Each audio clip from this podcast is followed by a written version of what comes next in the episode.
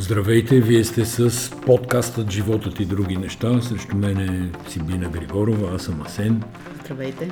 Миналата седмица, още когато приключихме записа на подкаста, ми се стори, че не сме говорили достатъчно по каква беше темата за паметника на Шипка миналата седмица. Нали така? И аз седнах на компютъра и тук в един шернат файл, в който си споделяме теми, които мислим да обсъждаме, написах заглавие за юбилейния 160 епизод Звън на копейки. Но тогава презумни ми мина, че предстоящата тогава седмица ще се наложи да браниме и аз съм българче. Нали, то просто няма фабриката за фалшиви новини, тая руска хибридна война, която се води срещу всички българи реално и голяма част от тях са поразени, а, няма край. Тогава беше Нали си спомняш, ще премахнат паметника, шипка, това. Това, това нещо продължи и през седмицата, когато отвори да. врати пленарната зала на българския парламент и възраждане в лицето на председателя си и председател на парламентарната група Костадин Костадинов, чете Вазов всичко беше под формата на някаква декларация и заплашва, че българския език едва ли не спира да се учи. Аз съм българче отпада от учебниците, а паметника на Шипка, след като бъде ремонтиран, вече няма да бъде същия. И сега аз чудя, даже, даже репликирах един депутат Ивайло Мирчев от а, Демократична България, който наистина се беше изказал критично в а, платформата X, за това, че... Това Twitter ли? Еми да, Twitter и малко странно прозвуча, нали? Да, и да му викаме Twitter за яснота, че аз съм вече от старото поколение, това екс нищо не ми говори. Да, добре, в Twitter се беше изказал критично как Копейкин манипулира общественото мнение, как лъже, но за мен големия проблем е, че той го прави от Народното събрание, а от институциите в държавата, Народното събрание е най-близо до, до хората, нали? това е тяхното политическо представителство. И там си си представям аз в един идеален свят, че моите политически представители, като човек, който е гласувал и изпратил някакви депутати, реагират. Разбираш, взимат думата, реагират. Сега има една уловка, че а, очевидно Копекин се възползва от а, и добре познава правилника на Народното събрание, че той, четейки декларация, няма право да бъде репликиран. Т.е. правилника на Народното събрание да, да не предвижда аз на твоята декларация да, да кажа друго, но той винаги може да бъде нарушен правилник. Защото истината, кое е по-важно? Истината ли е по-важна или правилника на Народното събрание? Правилника си е правилник, истината си е истина. Малко ти загубих мисълта. Не, Сега според мен въобще е... не си ме слушал. Искам да кажа, че Копекин лъже в Народното събрание. Лъже, ма и той че, лъже и, ежедневно. Не и че е трябва да има реакция. Това казвам. Не е само той. Лъже и този Тошко лъжат там всичките депутати от а, има такъв народ, от а, Възраждане, абсолютно непрекъснато, безогледно. И то лъжи на, такива, на такова ниво, на което наистина да се чудиш дали си в психодиспансер, дали тия хора са с всичкия си, дали с забраната, за разрушаването на шипка, забраната на аз съм българ, че тръгна междувременно, не знам защо толкова удобно, някакъв дебат за паметника на Алешата в Пловдив по същото време. Нали, когато едните ти казват, тия ще разрушат паметника на, какво беше, на опълченците там на Шипка, и ти викаш, не бе, не ще разрушиме това на Алешата в Пловдив. Всъщност, та, единственото... Та не е много умно и от тая страна, искам да кажа. Единственото разрушено нещо, това доколкото разбирам за момента, е консулството на руското, бившето руско консулство в Русе, което така. първо е принадлежало на, разбира се, то е на, на Русе, на общината, но по време на комунизма СССР тогава го взима, прави си го 4 апартамента или 5 има на втория етаж, долу има сауна, прави си го сграда за нейните нужди и цели, след което става руско консулство. И след като беше взето решение руските консулства, хайде е чао, да ходят на където ходят. Руснаците освобождават сградата, но чак сега на 17 януари се прави констативен протокол. И какво се вижда? Че тия хора са си тръгнали с батериите на мивките, с ламперията, с касите на касите вратите, на вратите. били изтръгнали, да. Това е всъщност, то не е изненадващо, защото те в Украина по същия начин си тръгваха спиралните, туалетните чини, чайници, печ. Но честно да ти кажа, аз мятах, че това за Украина е леко преувеличено. Нали? Война, пропаганда, трябва някакси да уязвиш противника и така нататък. Не, че не вярвах, просто ми се струваше преувеличено. И като прочетох това за в дето си изнесли крановете на мивките, ламперията и вратите, и касите на вратите, и кухните изтръгнали. Кухните били вградени и те ги разглобили там, каквото явно може да се вземе зели. Но това, е, това са братушките. Това е Русия. На тия хора нали, имаме паметници. И между другото, ако ви се струва някаква голяма новина в последните години, да кажем, на развитието на Русия да е, ако сте гледали филма Второто освобождение на професор Келбечева, тя, там тя много добре показва какво се случва при влизането на руската, на, на съветската, извинявам се, армия в България. Всичко се взима, краде, унищожава и е под а, а, мотото за нуждите на съветската армия. Това е. Нямаш, нямаш право на нищо. И, имаше готино интервю на а, всъщност човек, който е проектирал сградата в Русе, още по, по сот време.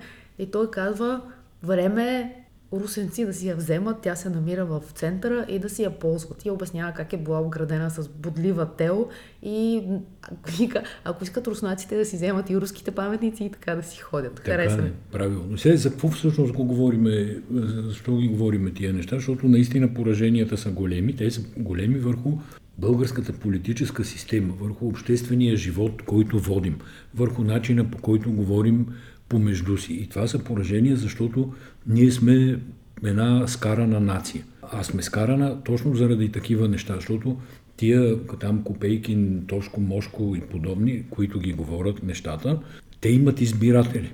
Така щях да ти кажа, че, да. че за тях стоят избиратели. Тък да, това те, те имат да, избиратели. Да и тия избиратели, значи, за да повярват на това нещо, тяхното ниво на информираност, изобщо на познание на живота, да не говорим за политика, там три власти, власт, власт възпира и така нататък. Нали, това са някакви космически висоти. Но общите им познания за живота са на нивото на тестовете ПИЗа, там 30 и колко процента от 100 бяхме направили. И, но, но тези хора имат право, имат и мотивация да отидат да гласуват, защото ги подкарват като овце, буквално с тоягата на тия фалшиви новини. И ти прекрасно знаеш, че такива новини трудно се оборват. Ще махнат. Да, Аз съм българче, но, мине няма но, го махнем. трябва да бъдат Да, бе, ма те, това големите, истина, големите медии крият тази информация от вас. Тя е тайна, защото е нали, много лошо и това е, са рептилите и световните конспиратори и подобни. И е жестоко трудна е тази борба с фалшивите. Да, но тя първо, че е навсякъде. Нали? Знаеш, има един лав, че докато истината си завързва обувките, лъжата вече обиколила няколко пъти земята. И понеже аз много време съм мислила как се реагира на една лъжа. Според мен на една лъжа единственият начин да се реагира е няколко пъти по, по различен начин и през раз, различни канали да бъде казана истината. Защото има хора, които биха искали да опонират на тези, които вярват в да кажем, конспирации или в пропагандни тези, но те нямат аргументите. Те работят нещо друго, не винаги са въоръжени с това знание. къде е голямата разлика? Голямата разлика е, че хибридната война и лъжите, които тя произвежда и с които заразява общественото и медийното пространство, те имат управа, те имат център, те имат ГРУ, имат КГБ, имат центъри, центрове за психологически анализи и въздействия, докато истината, сега тук нали, малко се чувствам неудобно да се представиме като а, някакви и на истината, но да кажем, като противопоставяне на другото, истината няма управление, няма команден център, няма кой да каже сега излезте всички, влезте във форума на Дневник, наводнете го с фалшиви профили и напишете колко е хубаво, примерно, че България е член на НАТО. Няма такова нещо и затова борбата е трудно. Ние са армия. А ние сме разпасана команда. Казвам го с най-голяма симпатия за разпасаната Добре, команда. Добре, но би било много страшно, ако стигнем до ситуация, в която сме две армии, разбираш ли, и едната армия воюва с, другата.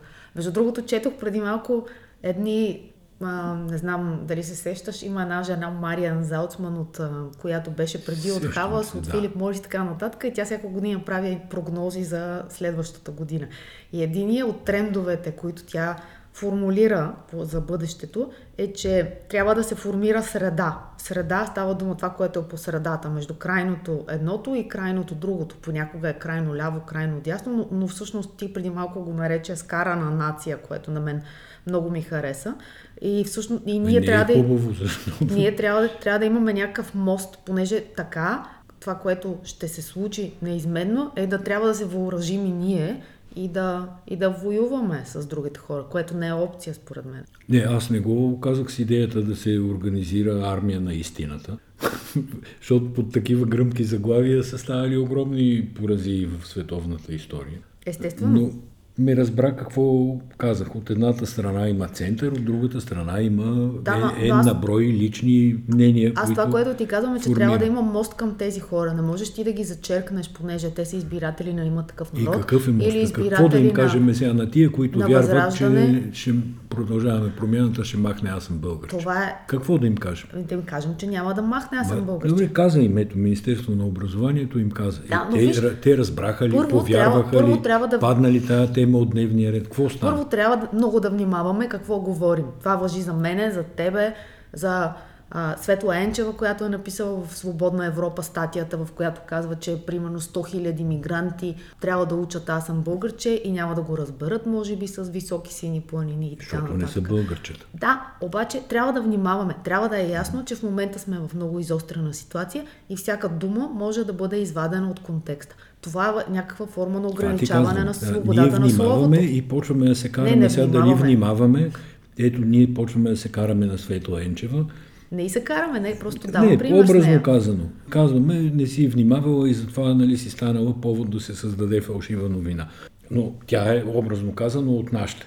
Е, Нали, тук извинявай, използвам ти беше, метафора ти и беше давам използвал пример. метафората, че на тези от Варна, това беше преди изборите, ако продължават Така. да си избират портних или ако продължава с пропагандата на възраждане, май по-скоро ти беше поста, трябва да се направят КПП-та. И тези твои думи бяха извадени от медии като Трибюн, като не си Така е, спомням бе, всички е. останали и Ама- бяха писали, че ти искаш да има КПП-та. Ама това какво значи? Да млъкна ли? Това означава да, че Какво да кажа? Да се Тия мили съобразяваме хора, с които милеят за бъл... всичко българско и родно, които треперят от страх да не им вземе Министерство на образованието, да не им вземе аз съм българче, като че ли дори да го махнат от За- учебната програма, целиш. ще изгорят книгите с, на Иван Вазов с аз съм българче. За- Между другото, Иван е Вазов, целта, Асене. комунистите го беха забранили в продължение на 20 и няколко години, защото бил а, националист-шовинист. Това е пак руска, тога, тогавашната руска пропаганда беше. Защото и сегашните тия, съжалявам, тук подкаста отиде където не сме го мислили, но нищо. И сегашните руски партии, нали, това са Възраждане, БСП, има такъв народ и така. За тях българската история в кавички, като я върнеш назад, тя свършва до 1876 година. Априлското възстание, нали, го слагам най-условно, но за тях историята на България започва с Сан-Стефанския мирен договор и с руско-турската война. Преди това няма история. България няма писатели, няма черноризец Храбър, няма Велика България, няма Симеон, няма Аспарух, няма нищо. Обърни внимание, тази част на историята, в която България е имала възходи, падения и така нататък, но е създала там книжовност, била е люлка на християнство, била е люлка на ереси, била е люлка на писменост и на такова. В руската пропаганда тая България не съществува. така. България е само от, значи тя е 3 март, 23-та година а, септемврийското възстание, 25-та година атентата в Света неделя, който по социалистическо време в учебниците се учеше като изключителна гордост и героична постъпка, стражари и апаши 30-те и 40-те години, светлото бъдеще, което идва на 9 септември, ТКЗС-тата, това е българската история за Въпрос е, тия хора. Какво, какво искаме ние да направим? Искаме да се изкараме с всички, да изгорим всички мостове и да се позиционираме като носители на истината, на прозападната култура и не, ме, изобщо такива от... неща не искаме. Ами, Даже ами. за никаква прозападна култура не пледирам. Напротив, аз смятам, че има достатъчно българска култура, която да бъде, не знам, пример, да бъде изучавана по учебниците, да бъде взета за уважение. Това са поети Яворов, Лилиев, Димчо Дебелянов и така нататък, които тия същите руските патриоти, те нямат ги в речника Добре, си тия тогава, неща. обаче, виж, те взимат а, един текст, който казва, поставя въпроса с Не, бе, ясно са, мигрантите и с... технологията на фалшивите новини е ясна, нали? Взима се нещо, поизопачава се, по- подбутват му се факти. Има малко истина и Да, останалото и е много добре да блеят. лъжа. Да, овцете почват да блеят във Фейсбук. После и цялата работа се нали, става такава, Но, но каквато това е ежедневие, Но разбираш накрая някой Това е, излиза това е на. Народното събрание, да викащи, и почва да ги говори тия неща. И когато този някой излиза и почва да ги говори, настава мълчание. Това е моят проблем. Нали, аз с това почнах и ти казах, Ама че били някакви мълчание, процедури или нещо подобно. Не, в пленарна зала минаха към закона за здравето, с което аз не съм окей. Okay, защото а, естествено, че някакви медии могат да реагират и да напишат, ама никой не иска да маха, нито да разрушава паметника, нито иска да маха а, аз съм българче. Въпросът е, че трябва да се реагира там, където се случва действието. Ако Костадинов лъже в YouTube, трябва да се реагира с коментари под неговия YouTube пост. Ако лъже от трибуната на Народното събрание, трябва да се реагира Вижте, там на не място. знаем, може да реагира някой. Аз не му гледам на Костадинов. Опитвам YouTube. се да ти кажа, че аз съм гледала това нещо, ти разказвам нещо, което съм гледала.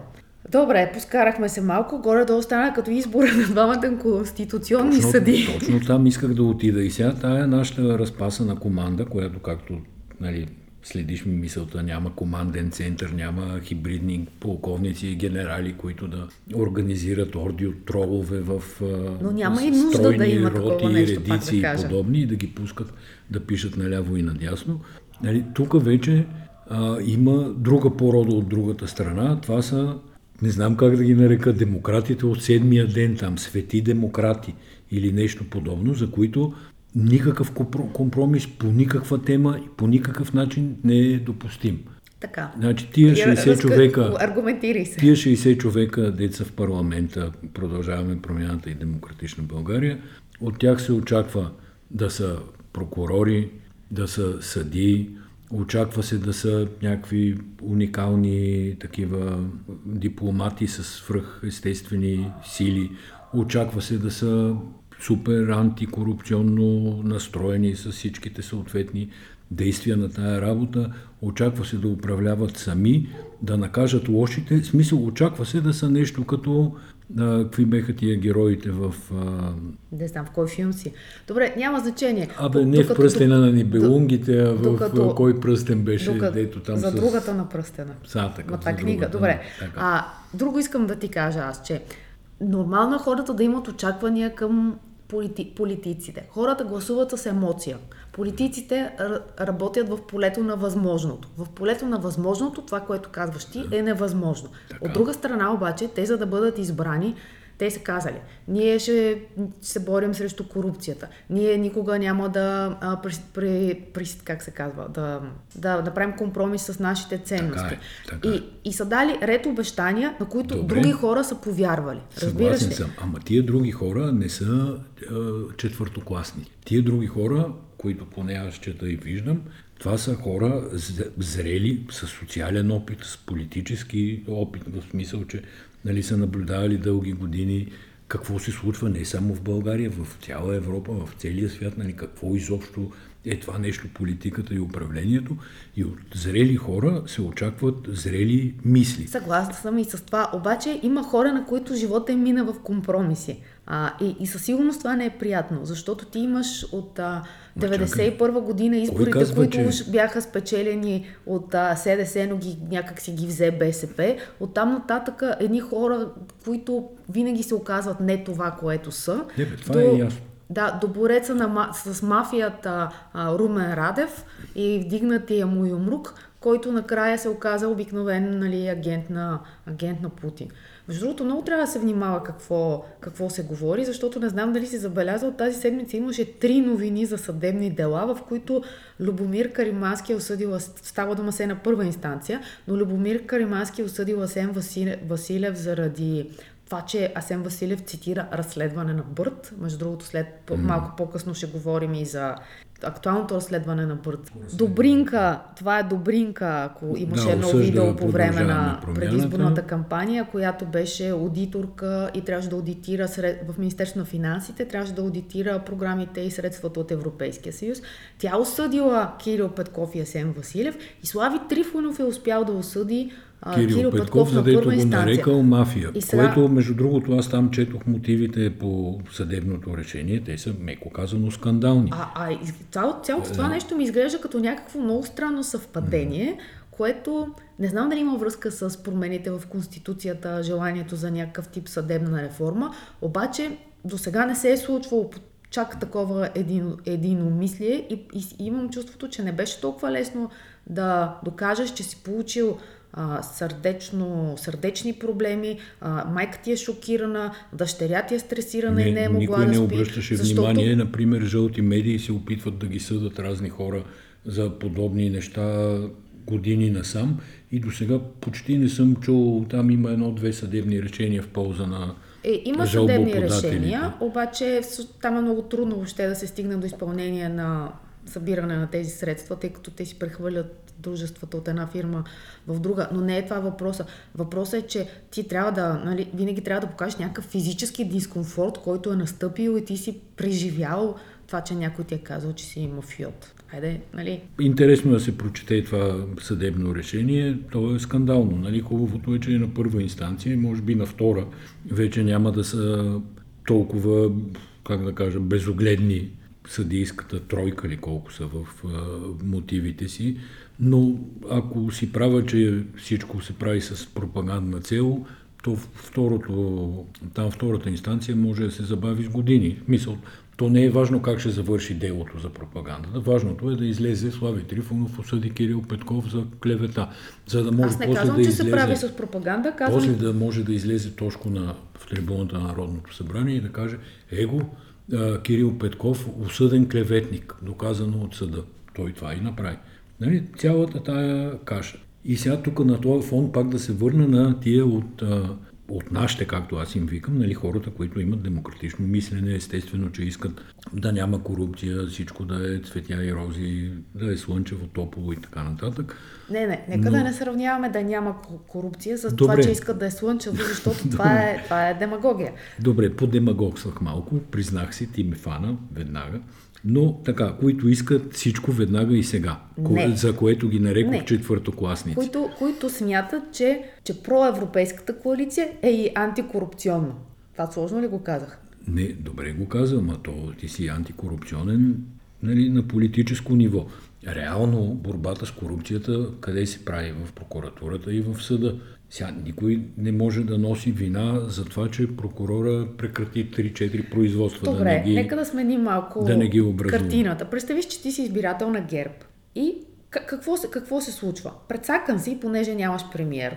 Нямаш министри, обаче на, на третия месец, и слушай ме, на третия месец разбираш, че може би той е министър на МВР-то, ма е твоя, че сигурно има и някакви други хора, които са тук и там. Разбираш, че здравният министър не може да махне шефа на Пирогов, значи ето ги нашите, държат позиции все още. И и Десислава Атанасова, която е една от най-видните фигури на ГЕРБ от години, успява да вземе 9 годишен конституционен ето, мандат. Аз като избирател на ГЕРБ съм окей с това. Да, ти може да си един прагматичен Съм човек, който да иска винаги да е на власт. Точно така. И ти си бил на власт. Сега си представи, че си избирател на продължаваме промяната. И погледни същото това нещо. Ти имаш един кабинет, който е с твои министри, обаче се оказва, че не може да бъде сменен министъра на МВР. После Ама се защо оказва... се оказва Сибина? Всичко, което сега се оказва в кавички, беше съвършено ясно в самото начало, че ГЕРБ, СДС и ППДБ ще управляват заедно. Има един премиер, който е на ротация на 9 месеца, има един вице-премиер, който ще го замени. Че министрите се назначават с консенсус, което означава аз и ти, ако искаме да си боядисаме стените вместо сиви розови, трябва и двамата да сме съгласни. И не виждам кое не е ясно тук. И защо се оказва? Защо сме изненадани? Просто едните са доволни, а другите не са доволни. Това е разликата. Добре, ама като не си доволен и когато си човек с някаква обществена позиция, към които аз общо дето се обръщам, нали, пишеш ти по Фейсбук и ходиш ти да анализират Ти нещо миналия по брой каза, че така. спираш с Фейсбука, така че ти го припомням само. Не си писал цяла една седмица. буква не съм Разбира написал. се, да. да. Не, след цяло се, сигурно 3 месеца не съм писал, но няма значение сега. Това са подробно. Да, тия хора, те пак и като възрастни, нали, надраснали четвърти клас и хора с някакво влияние, трябва да имат някакво чувство за баланс, малко по-нюансирано мислене и известно въздържание. Защото пак да дам пример с нас. Нали, нито ти ми казваш 100% всичко, което ти хрумва за мене, нито аз на тебе. И това е съвсем нормално. Всеки психолог ще ни каже, ако Всъщност единственият човек, който у нас казва 100%, което му хрумне, е 15 годишната ни истерична дъщеря. Това казвам, това казвам. Нали, ако всички почнем да си казваме Няма- всичко, няма да е- ще стане Няма да е гражданска добро. война. Това, и да, няма да е добре. И същото искам Тоест да ти кажа... казваш, че избирателите на Продължаваме промяната Демократична България трябва да излязат от пубертета и да станат по-въздържани Не знам в и дали в критиката си. пубертета са влезли. Тия, тая борба на доброто и злото, и на черното и бялото, и на нощта и на деня, на мен ми се струва наистина наивна и това е част от проблема на нашата общност. Защото всеки има емоции, аз имам емоции. И Да, не- обаче не наив- ми наивността, не е, наивност, наивността не е лошо качество. Тя да си наивен не е като да си корумпиран, разбираш ли? Да си наивен не означава да Когато лъжеш. а, използваш наивността си, за да влияеш на други хора и на общественото мнение, тогава става проблем. Добре, за, нека Така да резюмираме всъщност и да кажем какво се случи. Че цената да бъде избран Белазелков за конституционен съдия, според мен правилният разказ е, че ние, ние забравяме къде сме били и забравяме къде можем да бъдем. Тук влизам малко в твоите аргументи, защото нали, до сега ролята ми беше да споря с теб, а сега решавам да ти помогна. Помогни ми, моля, И за да ти- имам нужда. за да ти помогна да спориш с мен. Наистина ние имаме много къса памет. Ние се намираме тук и смятаме, че живота трябва да се развива само към по-добро. Да има двама Борислав Белазелковци, ако може единия да е за гей браковете, а другия нека да си остане в консервативните християнски ценности. А истината е, че трябва да имаме критично мислене и да си спомням, че преди, преди предишния път, когато се изпращаха конституционни съдии, от ГЕРБ става дума, т.е. беше подобна ситуация, отиде Анастас Анастасов, без, абсолютно без, безлична пак политическа фигура и се говореше и имаше кандидатура Ма на... Беше, имаше Венета един, Марковска. сега не искам да му споменавам името, напълно откачен човек, който до момента се вихри в жълтите сайтове, И приятел винаги на като Орбан и бившият така конституционен нататък. съдия, между другото. Това Да. нещо като, като името му Да, вече да, е станало. да, бившия конституционен съдия. Тоест, този съд е виждал страшни кретени, ако трябва да сме честни. И сега Десислава Атанасова тук да кажа, от моя гледна точка, без Даже не съм сигурен, че съм я виждал на живо. Може би не я познавам. Не, може и да съм я виждал. Не, не съм сигурен. Това няма значение, според мен. Няма, искам да кажа, ни, нямам никакво лично отношение. На базата на функциите на този Конституционен съд, тя с натрупания си опит през годините, правна комисия, член председател, парламентарна група, законодателна дейност и така нататък, има квалификацията да бъде там. Мога ли да Сега, не се дали е- съглася с теб? Дали е морална, дали е добра, дали Не ще става забрави ГЕРБ, дали ще има Не, не. А, при, пристрастни или безпристрастни решения. Ако трябва да зачета биографията на Борислав Белазелков и биог- биографията на Десислава Атанасова, какво Добре. представляват и юридически... Това е ясно. Тоест е парламентарният ясно. опит не е Това е юридически ясно. опит. Въпросът е, че не може Не може продължаваме острието промяната на- Демократична България да носят отговорност за номинацията на ГЕРБ. Ма не може да кажеш, Значи, че острието на ГЕРБ е имаме- добра кандидатура, имаме- защото е Не, стояла не, в чакай. парламента. Ако имаме нещо против кандидатурата на ГЕРБ, нека да се насочиме срещу ГЕРБ. И да питаме господин Борисов, защо точно нея. Те го питаха, между другото, и той си обясни. Но целият този плач обществен, който някак си свързва парадоксално продължаваме промяната Демократична България с Десислава Атанасова е абсолютно, как да кажа, перверзен. Ами не е перверзен, защото Ама под, как да не е? под Сега, те са- аргументацията да бъде Те са издигнали нейната кандидатура. кандидатура, стоят подписите и на са председателите Ама на коалицията Сибина, те управляват ППДБ. заедно. Те управляват заедно. И като да управляват питат заедно, всичко. изискват, и това, нали, това заедно управление изисква правенето на известни компромиси. Но те са Е, имали възможност да издигнат кандидатура. Известни компромиси Е, чакай да или кажа неизвестни компромиси? Това питат хората. Те са имали възможност да издигнат кандидатура и са издигнали кандидатура. И тая кандидатура ти казваш, че я оценяваш високо. Да, в перспективата, ако си избирател на ГЕРБ и ако си избирател на продължаваме промяната, как виждаш нещата? Не съм въобще Ами, заемала. ако си избирател на продължаване на позиция. промяната, трябва поне да си кажеш, че нали, тия издигнаха някакъв свестен човек в те, това, което беше в техните възможности. Така е. Аз мисля, че това да. никой не го, никой не го оспорва за, Добре, за дай сега да говорим за разследващата журналистика. Добре, може би да започнем от включването на Бойко Борисов вчера, който беше сгащен от репортери в а, парламента. Не, не ги сгащат. Те там слизат нарочно, Тоест, за да говорят само, с репортери. само сгащат се, Да. така ли? Те отиват, Те отиват, репортерите чакат и, И пред вчера? асансьор. Попитаха всъщност Бойко Борисов нещо за имотния скандал, който тече вече цяла седмица. Едно разследване на Бърт, което каза, че а, мисля, че всички знаят за какво става дума, но съвсем накратко, че една къща, в която има апартамент а, Даниел Лорер, а останалата част е собственост на фирма, която е била на а, Сен Василев, но той е напуснал фирмата, са продали имотите на една жена, която всъщност е шефка на интелигентни трафик системи. Това са винетките, тол таксите, свързани нали, по някакъв начин политически с а, предишната власт, поради монополното си положение. Впоследствие това положение вече не е монополно, но скандала е, че това, което каза Борисов, според мен е най-доброто разкритие. За това кой има интерес. М, да, точно Да. така. И На къде тия са водят и, следите да, от и скандала? тия са като нас. И тия са И като тия нас. като са Това като нас. Ето Борис. Цветанов, аз, значи Да. неправилно го разкарах. Това каза Борисов. Да, бе, спомням си, чух. Въпросът е, че ако беше безпристрастно разследване, документи и така, така, така и някакви съмнения. Сега тук цялата аргументация, която прави тия разкрития скандални, е всъщност виси във въздуха. Тя няма основа. Едното е, че тая къща е продадена на кралицата на винетки. Така я наричат. Да. Първо виж името, кралицата на винетките. Класика, пропаганда. Ама трябва да тръгнеш да проверяваш, да видиш, че тя не е кралица, защото не е монополист, а докато е била монополист, е била монополист направена от ГЕРБ. Но кралицата на винетките в очи е гати. Наистина всичко, което прави нещата да изглеждат скандални, са коментарите и внушенията около фактите, а не самите факти. Нали си съгласна с мен?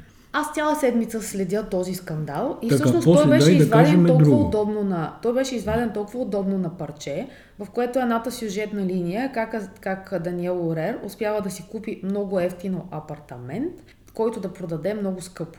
Нали, това беше едната Така. сюжетна линия. Другата сюжетна линия е, че Асен Василев има дело с някакъв американец, който американец запорира сметките му. А неговата част от къщата... Не на Асен Василев. Той американецът запорира сметките на, На дружество. бившата фирма на Асен Василев. Да, която той е продал на управителя си, но тъй като вече това се е случвало, когато той е служебен министр, идеята е, че фирмата остава близка до него. Тоест всеки път, когато каже, че фирмата е на Асен Василев, трябва да се знае, че той изляза от нея, за да сме коректни и правилни. И всъщност, нали, другата сюжетна линия е, че Асен Василев е прецакал този свой кредитор, който си търси 5 милиона лева, ли да, е неговата сума. Обаче, всъщност, се забравя нещо друго, че с парите от продажбата е погасен дълг 2 милиона и 900 хиляди към банка. Тоест тия пари, да. те не са, те не са а, прибрани. Така, и сега, второто са големите съмнения каква е цената, нали? колко е ужасно скъпо. Сега, колко е ужасно скъпо тая къща насред София, тя се продава за 5 милиона лева, което първо е напълно пазарна цена и, и тук имам още две неща да кажа. Едното е как една седмица всички го дъвчат този така наречен скандал и един не се сети журналист, независимо от електронно издание, вестник, телевизия, да направи едно интервю с един експерт по недвижими имоти, който да каже да, това е реалната цена за, тая, за този имот или да каже не, страшно да Ама, има, знаеш, това е ли, наполовина. знаеш ли, защото виж как се построи цялата атака. Тя се направи така.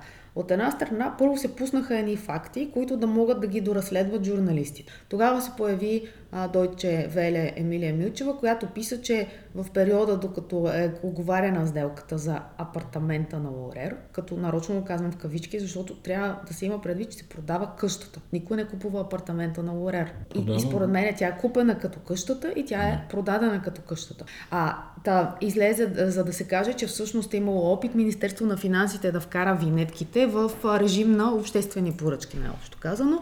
Те са изпратили информа... интелигентни трафик системи, са изпратили възражение, което Министерство на финансите е удовлетворило, като са се позовали на европейска директива, която казва, че може и те да бъдат освободени от режима на обществените поръчки. Да, но по принцип режима е, че те не, не попадат изобщо в обхвата за закона на обществените поръчки. Така или иначе обаче, от една фирма в момента има три фирми. И според мен това е важно да се уточняват фактите, защото когато пишат, че става дума за привилегирован посредник, прибираш 7% от всяка винетка, да, тя е била такъв, но според мен не към момента на сделката и не към момента на скандала. Бих искала да кажа само няколко неща. Първо тази сделка става на моят рожден ден. 7 септември. Е... В, момента, в момента сме 20 януари. Кое налага този скандал да излезе сега? Има ли, има ли някакви... Има, какво? Има. Налага го това, че започва решителната фаза на преговори за регулаторите и решителната фаза на преговори за ротацията. Ротацията я слагам на второ място, защото смятам, че там някакси по-лесно ще минат нещата. Но кой има интерес позицията на продължаваме промяната да е ослабена точно когато почват преговорите за регулатори. Според мен това нали, е другата, бой по друга... антикорупционния имидж на продължаваме да, промяната. Ние сме корумпирани, ама и така вие сте корумпирани. И сега да кажем нещо, нещо друго, защото аз наистина изчетох всичко и си градих мнение много бавно, докато успея да разбера.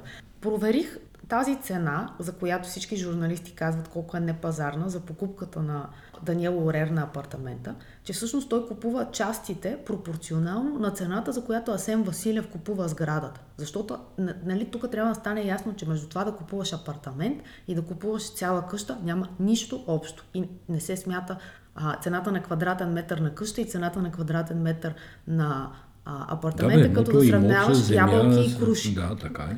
Така че ако се съотнесе цената, за която е купена къщата и цената, на която Лорер купува. Тя тогава има логика защо го е направил. Втория пост, всъщност втората публикация, беше, че имала частен асансьор. Сега, първо, държавния асансьор е няма отдавна. Второ, един асансьор, нали, проверявах тук за нашата кооперация. Един асансьор струва 35-40 хиляди лева. Не, по-скоро Тоест, виж, не... то се е- работи по клишетата. Тоест, така много, де, много така усилено де. се цели да се каже, че да това е се... е апартамент Гейт 2. Аз пак ти казвам, това е война на образите, а не е война, война на цените по никакъв начин. Защото всичко... Има ли пострадал въобще Так, разликата с Артекс е, че когато всички минават покрай една дупка и си харесват апартаменти, Цецка Цачева, Цветанов. Цветан Цветанов, Артекс имат интерес. И вежди. Точно така. Артекс имат интерес да се построи сграда Златен век и те да не валят ново разрешително за нея. Това и има законодателна да, и е поправка. За десетки, има законодателна поправка Артекс внесена в парламент. Тук щеше да бъде апартамент гейт, ако Станислава Арнолдова ли се казваше жената. Да, и бяха укрепили монопола. Не, така ако, сега. ако апартамента беше купен на ниска цена, ако Асен Василев, неговата фирма, беше купила апартамента от Арнаудова, а не ако го продава. В смисъл, да. това са коренно различни неща. Защото всеки, който е продавал голям имот или нещо се занимава с бизнес, е ясно, че не са много хората от средната класа, да, които могат да, да извадят 5 милиона да си купи 5 милиона лева за да си купят къща. да. нали, ти в така голям процент от случаите ще удариш на някоя обществена поръчка или на някакъв друг тип човек с роднини а, известни. Така че не, има един основен проблем на българската журналистика и тя е, че когато опре до бизнес казуси, се започва да се разсъждава с собствен с собствен интелектуален ресурс. Ние, като журналисти, не сме длъжни да, сме, да разбираме от всичко. Обаче, когато става дума за имот, който е купен за 2 милиона лева и продаден за 5 и реновиран изцяло. Можеш да питаш три агенции за недвижими имоти, е, което ти каза, за да, се, за да се види дали е пазарна цената и тогава да се разсъждава дали каква е корупция. И за мен е важно всъщност тези Асем Василев и Даниел Лорер да си разкажат историята. Разбирам, че сигурно не е приятно да обясняваш как сте купили двамата къща и сте я продали и пред, сте, сте направили някаква инвестиция и сигурно не е смятат атаката за несправедлива по някакъв начин и, и такъв тип поръчкова. Така, чаках с нетърпение и дочаках понеделник истински детектив. True Detective. Джоди Фостер. Джоди Фостер и една актриса, чието име не запомних, но такава от индиански происход ми изглежда. Нали, Много без, ми харесва как говори за кино обаче. Ти без да влагам никакъв расизъм. Очакваш информацията да те оцели по главата и ако тя сама влезе там, влезе. И къде е седна дарова за, как се казва, актрисата. Жестока актриса, много готина, с две обици на, бузите. на бузите, което не бях виждал до сега. И много се надявах нашето дете да не каже е колко е кул. Ма тя не каза. така че сме се разминали според мен на този етап с обиците на бузите. Но какво, сега не знам, да не разказваме сериала, отговаря на очакванията за True Detective, така да кажа. Има Еми, това е четвърти, драма, мистерия, сезон. Мрак. Матю Макхонах и Уди Харелсън бяха първия сезон. Те вече са продуценти на, на, на четвъртия сезон, са си продуценти останали. И самата Джоди Фостър, тя също влиза като, освен като главен герой и като продуцент. Действието се развива в Аляска, снегове, ледове. По време на полярната зима. Всъщност първата серия пада мрак и май ще остане на всички серии този мрак. И ако има една такава тънка червена линия пред всичките сезони на True Detective, това е играта с мистиката и с окултното. Ясно е, че има, не виждаш всичко, т.е. има някакъв втори план, който е движен от други сили и така, усещаш свръхестественото минало, бъдеще малко се преплитат. Та, та, това е характерното, което никога не можеш да объркаш, че гледаш. True Detective, естествено криминален сериал, естествено някаква двойка, която е нехармонична, е разследващата полицейска двойка, за която ти спомена мацката с обеците и Джуди Фостер, Джоди Фостер. А, и снимането е много, много интересно този път. Музиката беше Ето, много готина, слушаме, слушаме. Да, както в смисъл разпознаваш да забравя, какво гледаш. Да, първите кадри от първия сезон, когато една камера такава от високо, от дрон, хеликоптер, там с каквото са снимали, над Луизиана, едни разляти реки, едни полета, уникални кадри. Просто са ми в глава. Та това за True Detective, ако имате интерес към жанра... Тук оператор сте Пускайте Хофмайстър, да който спечели Оскар за Тар. Реално не се, няма случайни хора, много високи топки са всички, които участват в направата и усещането, освен за нали, цяла, цялата интрига и историята, усещането е, че се гледа един много качествен, много качествен продукт. Да, между другото, като сетих се сега, като става въпрос за нали, така нареченото разследване, за което говорихме и медийните, а, защото то живее през медиите всъщност, ако няма медии, няма да живее. Гледах един трисериен документален сериал по Netflix, който се казва Забравих как. Вие викаш, очаквам американска трагедия, нещо. Нещо имаше крайм, според мен, в този регистър, но остава дума. Мога да, по Netflix ли го гледам? Мога веднага да, да видя какво си гледал. Това е кофтито на Netflix. Добре. Добре, и? Това е, нали, след като е документално, е по истински случай. Значи, една двойка си живее мирно и щастливо, заспиват една вечер, влизат хора през нощта при тях, опояват ги, отвличат жената. След 3-4 дена жената се прибира. И местната полиция заедно с медиите решават, че това е инсценирана история. Тази е била ревнива и е искала, защото предишната година е излязал филма Gone Girl с Бен Афлек, в който там въпросната жена се самоизчезна, за да го обвинат него в убийство и така нататък. И те викат, а това е Gone Girl, започват да наричат цял, целият случай Gone Girl и тия хора се оказват в пълна безпомощност. Полицията и двамата ги подозира, първо, не ги разследва, напротив, лъжат ги, ги притискат. Той има много записи от самите разпити. ФБР се включва в цялата работа и те почват да ги разпитват и да ги натискат, докато една година по-късно не залавят истинския а защо, а, защо разказваш този сериал всъщност? Защото как медиите слагат някакъв етикет, без значение каква е истината. Той е документален ли? Той е документален, да. Ага. Добре. Нали, това обяснявам. Те им слагат един етикет, почти им съсипват живота.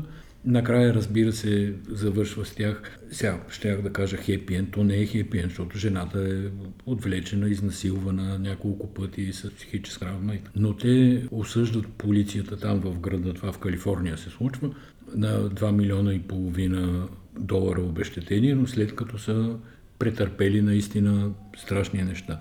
Тъй като си го изгледал вече, не мога да ти кажа как се казва, но добре, гледал си нещо интересно. Аз за мой голям срам наваксвам с наследници, след като обра наградата на всички възможни награди, всъщност темите, златни глобуси, наградата на критици, наградите на критиците, четири, четири сезонната сага, според мен се оформя като едно от най-добрите неща за правени в последните години с супер актьорска игра. И трябва да кажа, че аз го почнах трудно преди години този сериал. Нещо ме спря, но всъщност сега вече с най-голямо удоволствие знам, че ми остават още два сезона и това само може да ме радва. Който не го е гледал Succession, го препоръчвам. Това е една драма на милиардери, медийни магнати, които гледат на новините като нещо, което трябва да изкарва пари, да прави рейтинг, да забавлява, да шокира. Сещате се за коя част от медийния спектър е това. Имат много интересни взаимоотношения помежду си и цялата сага се развива около въпроса кой ще наследи стария Логан, който е The Big Boss, мозъка и има трима наследници деца със собствените си проблеми. И те няколко пъти се изправят през това, което в психологията се нарича дилемата на затворника. Да решат дали, бидейки конкуренти, могат да се доверят един на друг и да действат в една посока или не могат.